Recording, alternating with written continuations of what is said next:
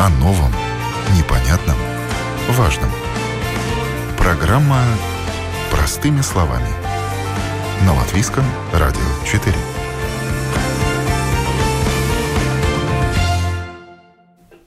Доброе утро, уважаемые радиослушатели. В студии Елена Вихрова, за операторским пультом Наталья Петерсона. 9 часов и почти 10 минут. А это значит, что самое время поговорить простыми словами о главном. Людей с психическими расстройствами в общество. Цель закрыть пансионаты для таких людей Латвия перед собой поставила уже давно. Создаются групповые квартиры, дневные центры, которые помогают людям с расстройствами начать жить самостоятельно. Но готово ли общество принять таких людей? Результаты исследований показывают, что нет. Почему большинство опасается этой категории населения и как поменять предвзятые отношения? Об этом простыми словами мы будем говорить сегодня. Я приветствую в нашей студии психиатра Никиту Безбородова. Здравствуйте. Доброе утро. И представителя Центра ресурсов для людей с ментальными расстройствами ЗЕЛДА Александру Павловскую. Здравствуйте. Здравствуйте. Я э, хочу начать э, эту программу с э, понятий. Давайте же выясним, что мы подразумеваем под э, психическими расстройствами. Никита, это к вам вопрос. А, ну, вообще, терминология – это хороший вопрос. Э, под э, этим словом «психические расстройства» мы подразумеваем довольно обширную группу э, нарушений ну, здоровья, условно говоря. А, и к этой группе мы, ну, где-то около трети населения когда-то в своей жизни принадлежит. У нас психические расстройства, они очень распространены в популяции, в обществе. Где-то у 30% людей в течение жизни будет какое-то диагностируемое психическое расстройство. А, эта группа большая, конечно, в основном мы говорим про так называемые широко распространенные расстройства, депрессия, тревога, да, а, более легкие а, варианты нарушений. А, но глобально ну, есть и более тяжелые варианты нарушений психической деятельности, которые связаны с, с выраженным нарушением функционирования, в том числе с инвалидностью, психические заболевания, такие как, например, шизофрения или расстройство шизофренического спектра, расстройство развития, развитие интеллекта, например, умственная отсталость, расстройство аутического спектра, нарушение поведения. Ну, то есть это большая группа, но та группа, о которой вы говорите, это люди с более тяжелыми нарушениями психической деятельности, развития и нарушением функционирования. А Министерство благосостояния уже давно хочет интегрировать таких людей в общество, и с этой целью завтра в Латвии стартует кампания «Человек, а не диагноз». А, подробнее об этой кампании в телефонном интервью мне рассказала представитель ведомства Лига Аболыня. Kāds ir kampaņas? Э, Цель кампании – повысить осведомленность общества о процессе деинституционализации и заручиться его поддержкой. О том, что такое деинституционализация, многие уже знают. Касается этот процесс трех групп – людей с психическими расстройствами, детей-сирот и детей с функциональными нарушениями. Мы хотим создать такие условия для этих людей, чтобы все необходимые им услуги были доступны в самоуправлениях в непосредственной близости от их места жительства. Таким образом, необходимость содержания их в пансионате отпадет. Два года назад, когда впервые была организована эта кампания, мы проводили опрос общественного мнения, и оказалось, что большинство людей смотрят на людей с психическими расстройствами со страхом и не хотели бы жить по соседству с такими людьми. Мы хотим поменять это отношение общества. Будем больше работать с молодежью, потому что именно они формируют будущее общественное мнение. Будем знакомить их с этими людьми, показывать, что не стоит их бояться. Как правило, нас пугает то, чего мы не знаем, потому мы будем знакомить общество с такими людьми. Кстати, в организации этой кампании участвуют много людей с психическими расстройствами. А, ну вот мы слышали, что по результатам опроса люди почему-то боятся эту а, категорию населения. Есть ли основания, Никита? Что, вот просветите нас, почему так происходит? И есть ли почва? Угу. Ну, этот феномен, э, то есть эти негативные отношения к разного рода э, вообще заболеваниям и, и расстройствам, которые в обществе существуют, они не только распространяются на психические расстройства, есть много других э, групп э, расстройств здоровья. Это называется стигма, стигматизация. Да? То есть э, это негативные представления, неправильное Э, неправильные идеи э, и, и тенденция дискриминировать, изолироваться, да, там есть три части у стигмы, а, она в психиатрии очень выражена. То есть, э, когда, я не знаю, я говорю, что у меня шизофрения, например, да, у людей в обществе рядом, которые находятся, быстро появляется в голове очень много разных идей, и надо сказать, что с такой научной точки зрения, да, то есть из того, что мы знаем, они большинство не соответствуют правде, Например, одна из таких мифов или идей, которые в голове появляются, что люди с э, психическими расстройствами, что они могут быть опасны или агрессивны. Хотя из статистики даже мы знаем, что э, ну, чаще люди с психическими расстройствами э, становятся жертвами э, чужой агрессии, а не э, агрессорами сами. То есть это абсолютно не обосновано. А, и таких мифов, их очень много. Да? Они образовались, ну, есть много разных причин, почему стигма формируется. Одна из этих причин – это э, то, что мы на самом деле боимся того, чего мы не знаем. И наши системы помощи, как мы помогаем, э, в смысле социальной помощи, в смысле э, здравоохранения, исторически они институциональные. То есть, ну, где-то есть мы, а есть где-то там за забором они. А, но проблема в том, что если таким образом общество сегрегируется, и мы как бы мы здесь, а они там, да, и, например, э, ну не знаю, человек может прожить всю жизнь и никогда э, не встретиться с человеком, у которого, например, э, синдром Дауна и расстройство интеллекта, да, и если ты первый раз видишь такого человека на улице, ну, твоя первая реакция, ну, это что-то совершенно неизвестное, ты боишься, ты не знаешь, что с этим делать, смотреть на него, не смотреть, перейти на другую сторону улицы. А, единственный способ, как мы, ну, опять же, научно-доказательно знаем, как можно уменьшить эту стигму, эти стереотипы, негативные представления, а, это позитивный социальный контакт, да, то есть если ты, например, с детского сада в одной группе учишься с, с ребенком, у которого там там синдром Дауна, ты знаешь, что он такой же человек, как все остальные. Да, у него есть свои хорошие стороны, у него есть свои плохие стороны, но он такой же, как, э, как другие, э, и ты не боишься больше. У тебя нет тенденции изолироваться, и, ну вот в смысле этого процесса деинституционализации, как бороться с, с этими негативными стереотипами, со стигмой, наверное, это самый эффективный способ, это позитивный социальный контакт. Александр, что вы думаете? Вы работаете с этими людьми каждый день. Расскажите вообще, чем ваша организация занимается, чтобы мы имели лучшее представление. Um, ну, организация моя изначально занимается, наверное, защитой прав, можно сказать, людей с э, психическими э, нарушениями и возможностью, созданием возможностей для этих людей каким-то образом э, защитить самих себя и, может быть, достичь чего-то большего, чем обычно предлагает им общество. То есть изначально это была правозащитная организация, но сейчас э, мы пытаемся разрабатывать новый вид услуги, который поможет также этим людям иметь свой голос в обществе и принимать какие-то важные для них решения и быть видимыми для общества. Я присоединяюсь к тому, что социальный контакт с людьми с психическими нарушениями – это наверное, главная вещь, которая необходима.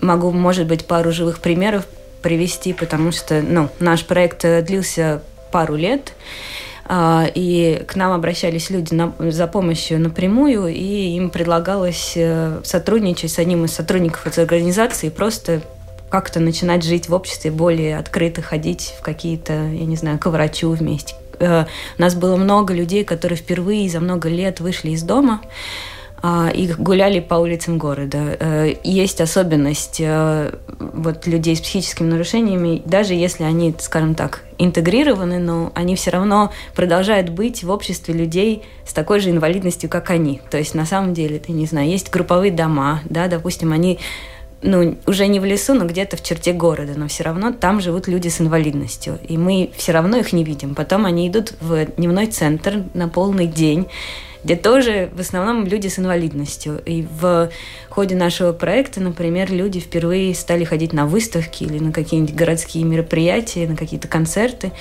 А, и один из, одна из наших сотрудниц, например, сказала, что она работала в маленьком городе, что люди, окружающие, впервые увидели, что идет человек с инвалидностью, рядом с ним идет человек без инвалидности, и в небольшом городе уже отношение к этому человеку стало потихоньку меняться, просто потому что было понятно, что такое вообще невозможно, можно идти куда-то, можно чем-то вместе заниматься. Но это небольшие изменения.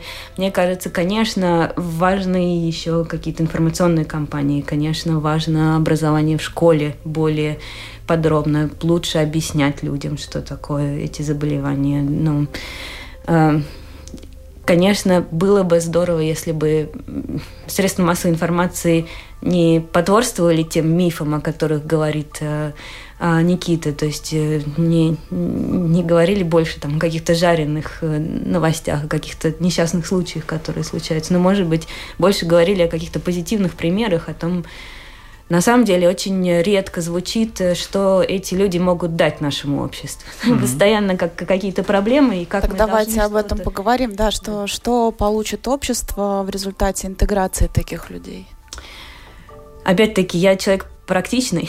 И у меня много маленьких практических примеров, наверное, эм, глобально, если аналитически говорить и так делать выводы, мне кажется, мы будем учиться каким-то важным вещам, типа доброты и так далее. Но э, взгляд какой-то вообще на то, что происходит в мире, у этих людей бывает немножко другой. А, бывает, что более я просто помню, я всегда привожу этот пример. Человек один рассказывал про то, сколько много проблем с сыном со своим имеет в жизни, и очень плакал, переживал, и делился. И я спросила, а что вот хорошего вы можете сказать про своего сына? Сын сказал, с диагнозом. Да, сын, и он сказал, что этот человек всегда возил в карманах конфе, э, брюк конфеты. И встречая на улице человека, который ему нравился, он дарил конфету. Вот мне кажется, вообще в обществе у нас мало такого спонтанного проявления доброты и mm. что-то в этом роде. Это мои маленькие жизненные примеры, но, ну да. Я думаю, что глобально вообще это вопрос, э, ну, это то, с чего Саша начала, это вопрос прав потому что ну, вообще понятие прав человека, э, оно, оно интересное, оно появилось, наверное, и развилось после Второй мировой войны, когда ну, огромные нарушения прав человека были, и понятно было, что, ну, что так, так нельзя продолжать вообще как, как мировому сообществу. Тогда появилась Организация Объединенных Наций, и э, в течение 20 века это понимание прав, оно развивалось. Ну, права женщины, например, там, э, ну, что, что, то, что у нас у всех есть какие-то неотъемлемые права, да. И если мы говорим про вообще, как общество функционирует, но ну, это можно видеть по тому, как самые уязвимые части населения, как эти права реализуются. Потому что у нас у всех есть право на жизнь, да, у нас у всех есть право выбирать, да, где жить жить, как жить. У нас есть право вступать в отношения, да. И если мы э, как общество какой-то группе населения эти права э, ограничиваем, то есть, ну, структурно или каким-то другим способом, э, это просто говорит о, ну, наверное, зрелости вообще общества как таковой. И, ну, как бы, чтобы общество развивалось, ну, я думаю, что это неотъемлемая часть, то, что мы целенаправленно смотрим на то, что самые, самые уязвимые группы населения, что их права реализуются. Да, и в этом смысл институционализации, наверное. То, что Но мы знаем, что у всех людей есть право жить в обществе. Да? Ну да, еще можно добавить, опять-таки, мы рассуждаем сейчас из позиции мы и они, mm-hmm. а, но в обществе, где соблюдаются права любой уязвимой группы населения, никто не застрахован от того, чтобы с нами в какой-то момент что-то такое не случилось. Это да? то, с чего и... я начал. Да. На самом деле нам всем когда-то нужна помощь, социальная помощь или, или э, медицинская помощь. Э, и ну, вопрос, как эта помощь осуществляется. Если эта помощь осуществляется путем э, через институцию, ну это одно, это ограничивает права. И мы все в наших общих интересах, чтобы э, ну, те, та помощь, которая осуществляется, социальная или медицинская, чтобы она э, осуществлялась таким образом. Да, вот, э, идея благая, но для этого нужно очень много, много чего сделать. То есть да, мы mm-hmm. сейчас, э, общество сейчас э, поменяет свое отношение, скажет, да, мы готовы, но ведь э, нужно еще что-то в какой помощи нуждаются эти люди, когда попадут в общество, выйдут из институций? На самом деле, может быть, можно сделать здесь небольшой комплимент Латвии в том смысле, что э, по сравнению с другими там странами постсоветскими, так называемыми, в Латвии уже достаточно хорошо развита некоторая система поддержки. Понятно, что ее необходимо там реформировать, постоянно развивать, постоянно видеть, например, какие-то слабые стороны и менять но э, уже я бы сказала, что есть основания. И Давайте, кстати, чтобы радиослушатели тоже поняли, о чем мы говорим. Э, в рамках этой кампании Министерство благосостояния выпустило специальный ролик, где описывает все э, инструменты, которыми могут пользоваться э, люди с диагнозами. Послушаем.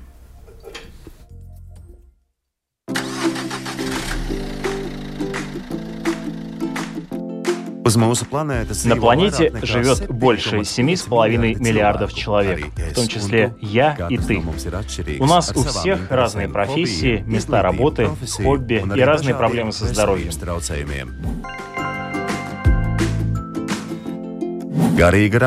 Ментальное расстройство – это психическое заболевание или нарушение интеллектуального развития, которое ограничивает способность человека работать или обслуживать себя.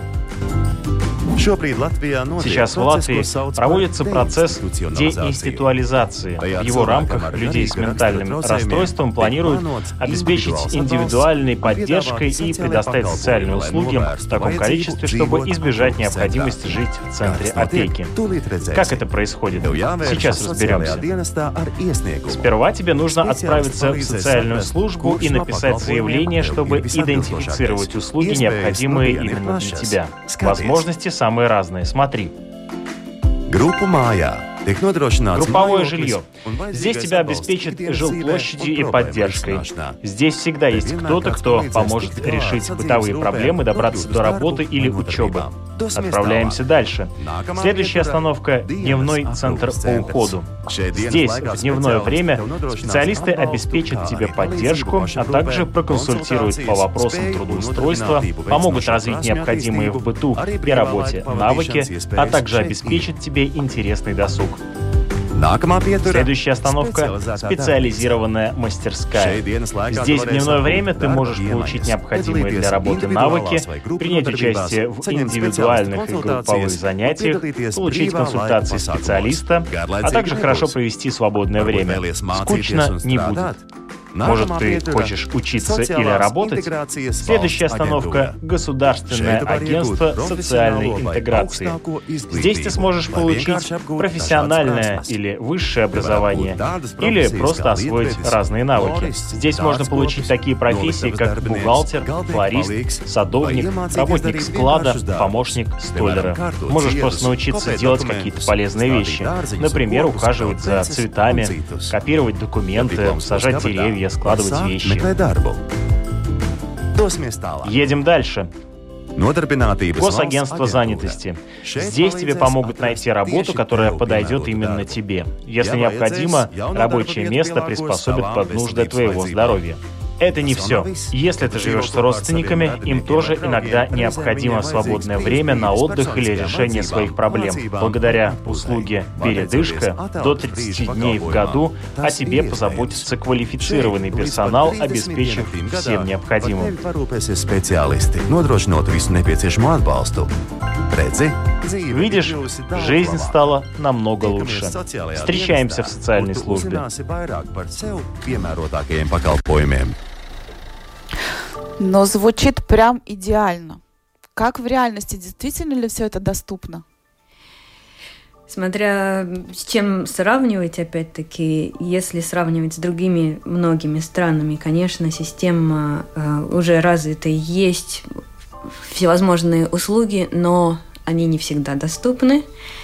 А, не всегда достаточно. Не всегда достаточно, не, не всегда, всегда качество качество достаточно хорошо обеспечивается. А, я не знаю, я могу привести пару примеров, но мне кажется, это все не с идеей там все сломать и переделать, но с идеей, что у нас есть куда еще развиваться. Например, групповое жилье в Латвии воспринимается так, как ну, 16 человек должны жить вместе, И, э, в принципе, это выглядит как такой тот же самый маленький пансионат, институция, может быть, не в лесу, как раньше, но в черте города, но все равно там есть достаточно строгие правила, надо писать, там, подписываться в книжке, что ты вышел из и вернулся писать тоже, писать какие-то заявления, выполнять реабилитационные планы. Идея группового жилья вообще состоит в том, что люди с э, нарушениями сами для себя выбирают, с кем они хотят жить, и просто живут. То есть это их дом. Это не какой-то очередной маленький пансионат и институция,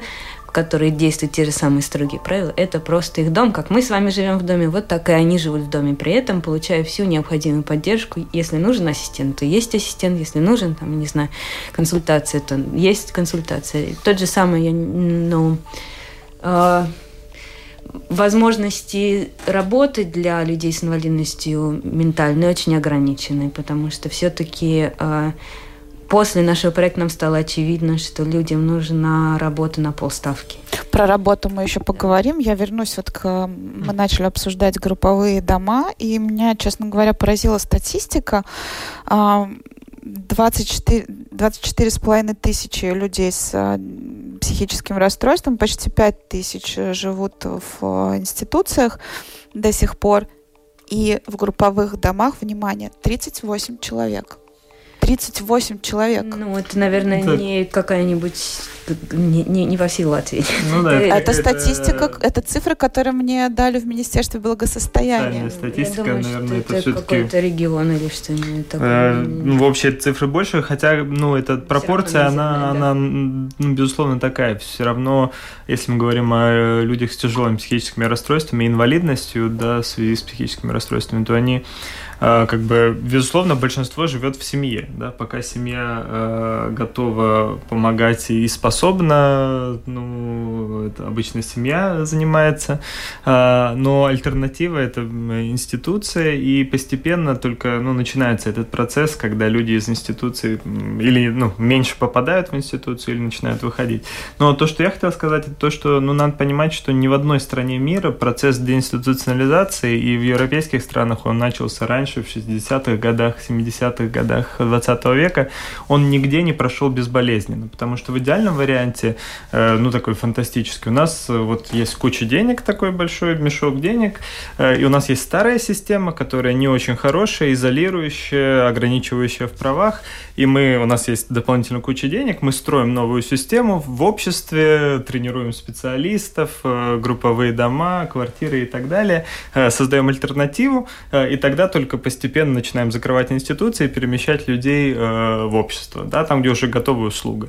Но такого мешка с, денег, с деньгами ни у кого никогда не было, да, и самое лучшее, на что можно надеяться, это то, что мы э, постепенно закрываем институции, мы освобождаем ресурсы денежные, и нам удается их сохранить, чтобы они не ушли в, в дороги, не ушли, ну, в какие-то другие нужды, которых всегда много. Э, и освободив эти ресурсы, мы тогда постепенно э, создаем эту новую систему систему, да, но надо понимать, что этот процесс, в этом процессе, да, пока старая система закрывается и новая система постепенно создается, э, конечно, ну, это болезненный процесс, и некоторые люди, которым нужна помощь, они не получат эту помощь на том уровне, на котором она им нужна, да, но ну, я не знаю такого примера э, страны, где бы ДИ э, произошла совсем безболезненно. Потому ДИ что ресурсы... это институционализация, чтобы да. не говорить это сложное слово, наконец наконец-то придумали альтернативу ДИ. Да, ну сокращение ДИ так проще. Э, ну, соответственно, да. Э, потому что ресурсы всегда ограничены. И в Латвии то, что мы видим, мы видим хорошие примеры. И я бы сказал, что самые хорошие примеры, с которыми я встречался, они больше даже исходят не из государственного сектора, очень много примеров э, негосударственных организаций и те, те инициативы, которые исходят собственно от общества, они ну, часто более эффективны, более а, более интересно. Приведете примеры какие-нибудь конкретные? Ну, э, не знаю, если про работу говорить, э, то, что Александра упомянула, это огромная проблема, да, если там вопрос жилья э, еще более-менее понятен, то вопрос работы, где работать, где такие рабочие места, А, он, он очень остро стоит, да, но в этом смысле, опять же, ну не знаю, недавно у нас э, РБ кафе открылось, э, где работают э, только люди с, с разными нарушениями функционирования, с инвалидностью. Раз уж вы об этом да. упомянули, а, мои коллеги с Субботней Домской площади а, накануне как раз были в этом кафе и пообщались с автором идеи Марисом Грависом. Я поставлю маленький отрывочек, пусть сам расскажет про эту идею. Как руководитель общества Рупли Бернс я каждый день работаю с людьми с инвалидностью. И одна из самых больших проблем, что многие считают, что надо помогать, что надо как-то делать благотворительство для людей с инвалидностью. Но если у людей есть работа, если они могут попасть на работу, тогда отпадают очень много других проблем, потому что они могут тогда позаботиться о себе, у них есть доходы, чтобы оплатить свои расходы, и нам больше не надо думать, как кому-то помогать. Нам просто надо думать, как мы создаем рабочие места. И тогда люди с инвалидностью очень хорошо могут жить и не нуждаются ни в какой другой помощи. У нас в Латвии есть подобные кафе или какие-то еще другие заведения? Я слышал, что сейчас после нашего примера уже в Уагре открывается очень похожее кафе. Есть, может быть, кафе, где работают один-два сотрудника с инвалидностью, но такое кафе, где большинство из работников люди с инвалидностью, а я думаю, что нет. У нас есть два работника, у которых есть проблемы с перемещениями или функциональной инвалидности. То есть они на коляске? Один на коляске, у одного есть проблемы с просто передвижением. У нас есть четыре люди с интеллектуальными недугом и один человек с психическими заболеваниями и одна работница, которая инвалидность по здоровью. Когда в основном работают люди с ограниченными возможностями на рабочих местах, в кафе, какие-то проблемы есть, вот как вы считаете, которые, может быть, можно как-то решать? В любом рабочем месте есть проблемы. В нашем случае есть э, проблемы, которые, может быть, связаны с... Э, что у нас есть люди, которые, может быть, больше могут работать интеллектуально, и есть, которые могут больше физически. Тогда главное распределить работы очень правильно и давать каждому человеку те задания, которые он может выполнить. Для людей, которых, может быть, интеллектуальный недуг или психическое заболевание, нужно задачи давать очень точно и один после другой. Не можно задавать там 25 задач в одном задании. У нас на не существуют проблемы с другие. Например? Например, ни один из работников ну, практически не опаздывает. Несмотря на то, что колясочники, да? да? У нас большинство приходит намного раньше. У нас не бывает, что кто-то... Э, Запил. Ну, можно так сказать, или заболел, но так... Э, в кавычках заболел. Да. У нас не бывает, что кто-то приходит на работу несчастливый, что ему не хочется работать. У нас все работники приходят с, улыбкой, они очень-очень хотят работать. Но нам надо уже точно знать, что в какой день мы будем делать и как будем делать. Мы должны избегать нестандартных ситуаций или ситуаций, когда возникают стрессовые ситуации, например. Потому мы сегодня знаем, что мы будем печь завтра. Мы хотели с этим кафе показать, что люди с инвалидностью могут работать. Им не надо специального кафе. Где могут работать люди с психическими расстройствами? Ну, это вопрос, на который невозможно ответить, потому что э, психическое расстройство, они разные просто бывают. Там самый главный вопрос э, э, то, что людям, у которых есть какие-то трудности функционирования, ну, с одной стороны, нам нужно э, давать им э, ну, эти рабочие места, они должны быть соответствующие э, их способностям, да, ну, например, люди с расстройством интеллектуального развития, конечно, ну, не знаю, какой-то труд, который требует э, э, высоких интеллектуальных способностей, он не будет соответствовать. Да? Им легче справиться будет с заданиями, которые больше в мануальной сфере, ну, ручной труд, физический какие-то, ну, какие-то задания, которые соответствуют их способностям. И, э, э, ну, например, но это не будет проблемой для э, человека, не знаю, с расстройством шизофренического спектра, да, там будет несколько другие потребности. Главный вопрос, что нам, во-первых, необходимо, чтобы была возможность вообще работать да, это то, что от чего люди страдают, от невозможности работать. И это то, что вы слышали э, в предыдущем интервью, э, что когда есть возможность работать, все очень рады, что такая возможность есть. Э, и нам нужны какие-то системы поддержки, то есть каким образом поддержать человеку, у которого есть, есть какие-то трудности функционирования на рабочем месте, для того, чтобы он эти задачи свои мог выполнять. Ну да, я хочу добавить, э, дело в том, что читала исследование, э, результат, ну, согласно исследованию, по-моему, британское, если э, человеку с ментальной инвалидностью на рабочем месте предложить всю необходимую поддержку, то работодатели предпочитают нанимать такого человека. Потому что, как уже сказал коллега в небольшом интервью вам, эти люди не опаздывают, они высоко мотивированы, они будут работать, но необходимо вот эту систему поддержки очень угу. хорошо разработать. Что происходит сейчас в Латвии?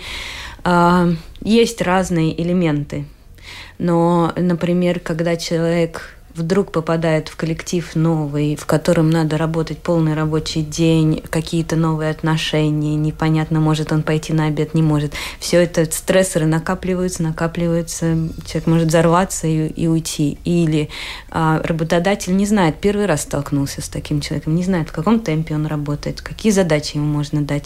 Смотрит и судит его как человека без каких-то особенностей и увольняет на третий день. Да?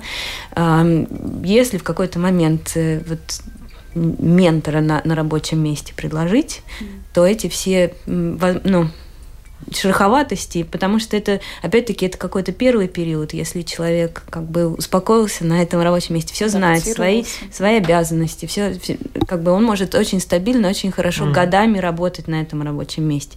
Что еще интересно, люди, согласно исследованию, люди с психическими расстройствами, они их очень редко повышают по службе. Они в основном работают, вы спросили, где работать, на низкоквалифицированной работе. Хотя то, что мы видим, люди, которые приходят в Зелду, иногда это настолько талантливые, настолько необыкновенные люди. И в этом смысле, например, опция самозанятого лица для них тоже может быть э, иногда таким шагом, потому что ну, ну, творческие какие-то решения, какие-то, ну, то, что человек может сам производить, сам mm. реализовывать, это иногда больше, чем может ему любой работодатель предложить. Но опять же здесь нужна какая-то система поддержки, да, потому что если я как самозанятое лицо, ну, надо налоги самому платить, и моего интеллекта недостаточно, да, чтобы с, э, СДС справиться, к сожалению, да. поэтому я частную практику закрыл, потому что я просто не понимаю, как... Э, да, соответственно, ну это всегда вопрос... Э, всегда вопрос, как, как мы готовы сделать какой шаг навстречу этим людям, зачем, и, в общем, mm. в принципе, еще... настолько важно работать, настолько важно учиться, это в основном одно из самых главных запросов. Да, это, наверное, когда... самый основной фактор. Да, я, когда человек приходит, я спрашиваю, чем мы можем вам помочь, человек говорит, я хочу работать.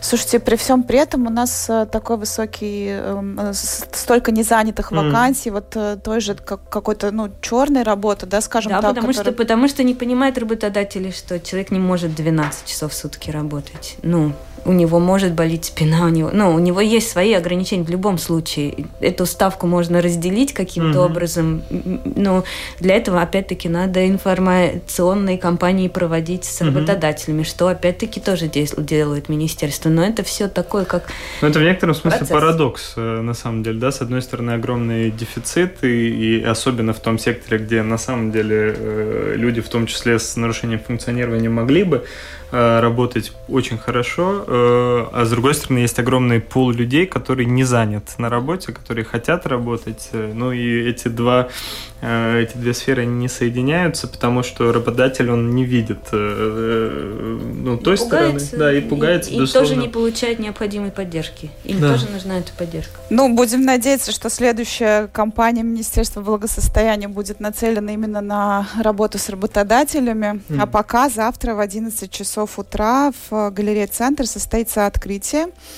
а, этой информативной кампании. А, и каждый, кто придет, станет участником социального эксперимента. В чем он будет заключаться а, в Министерстве благосостояния, не рассказали, оставили в секрете.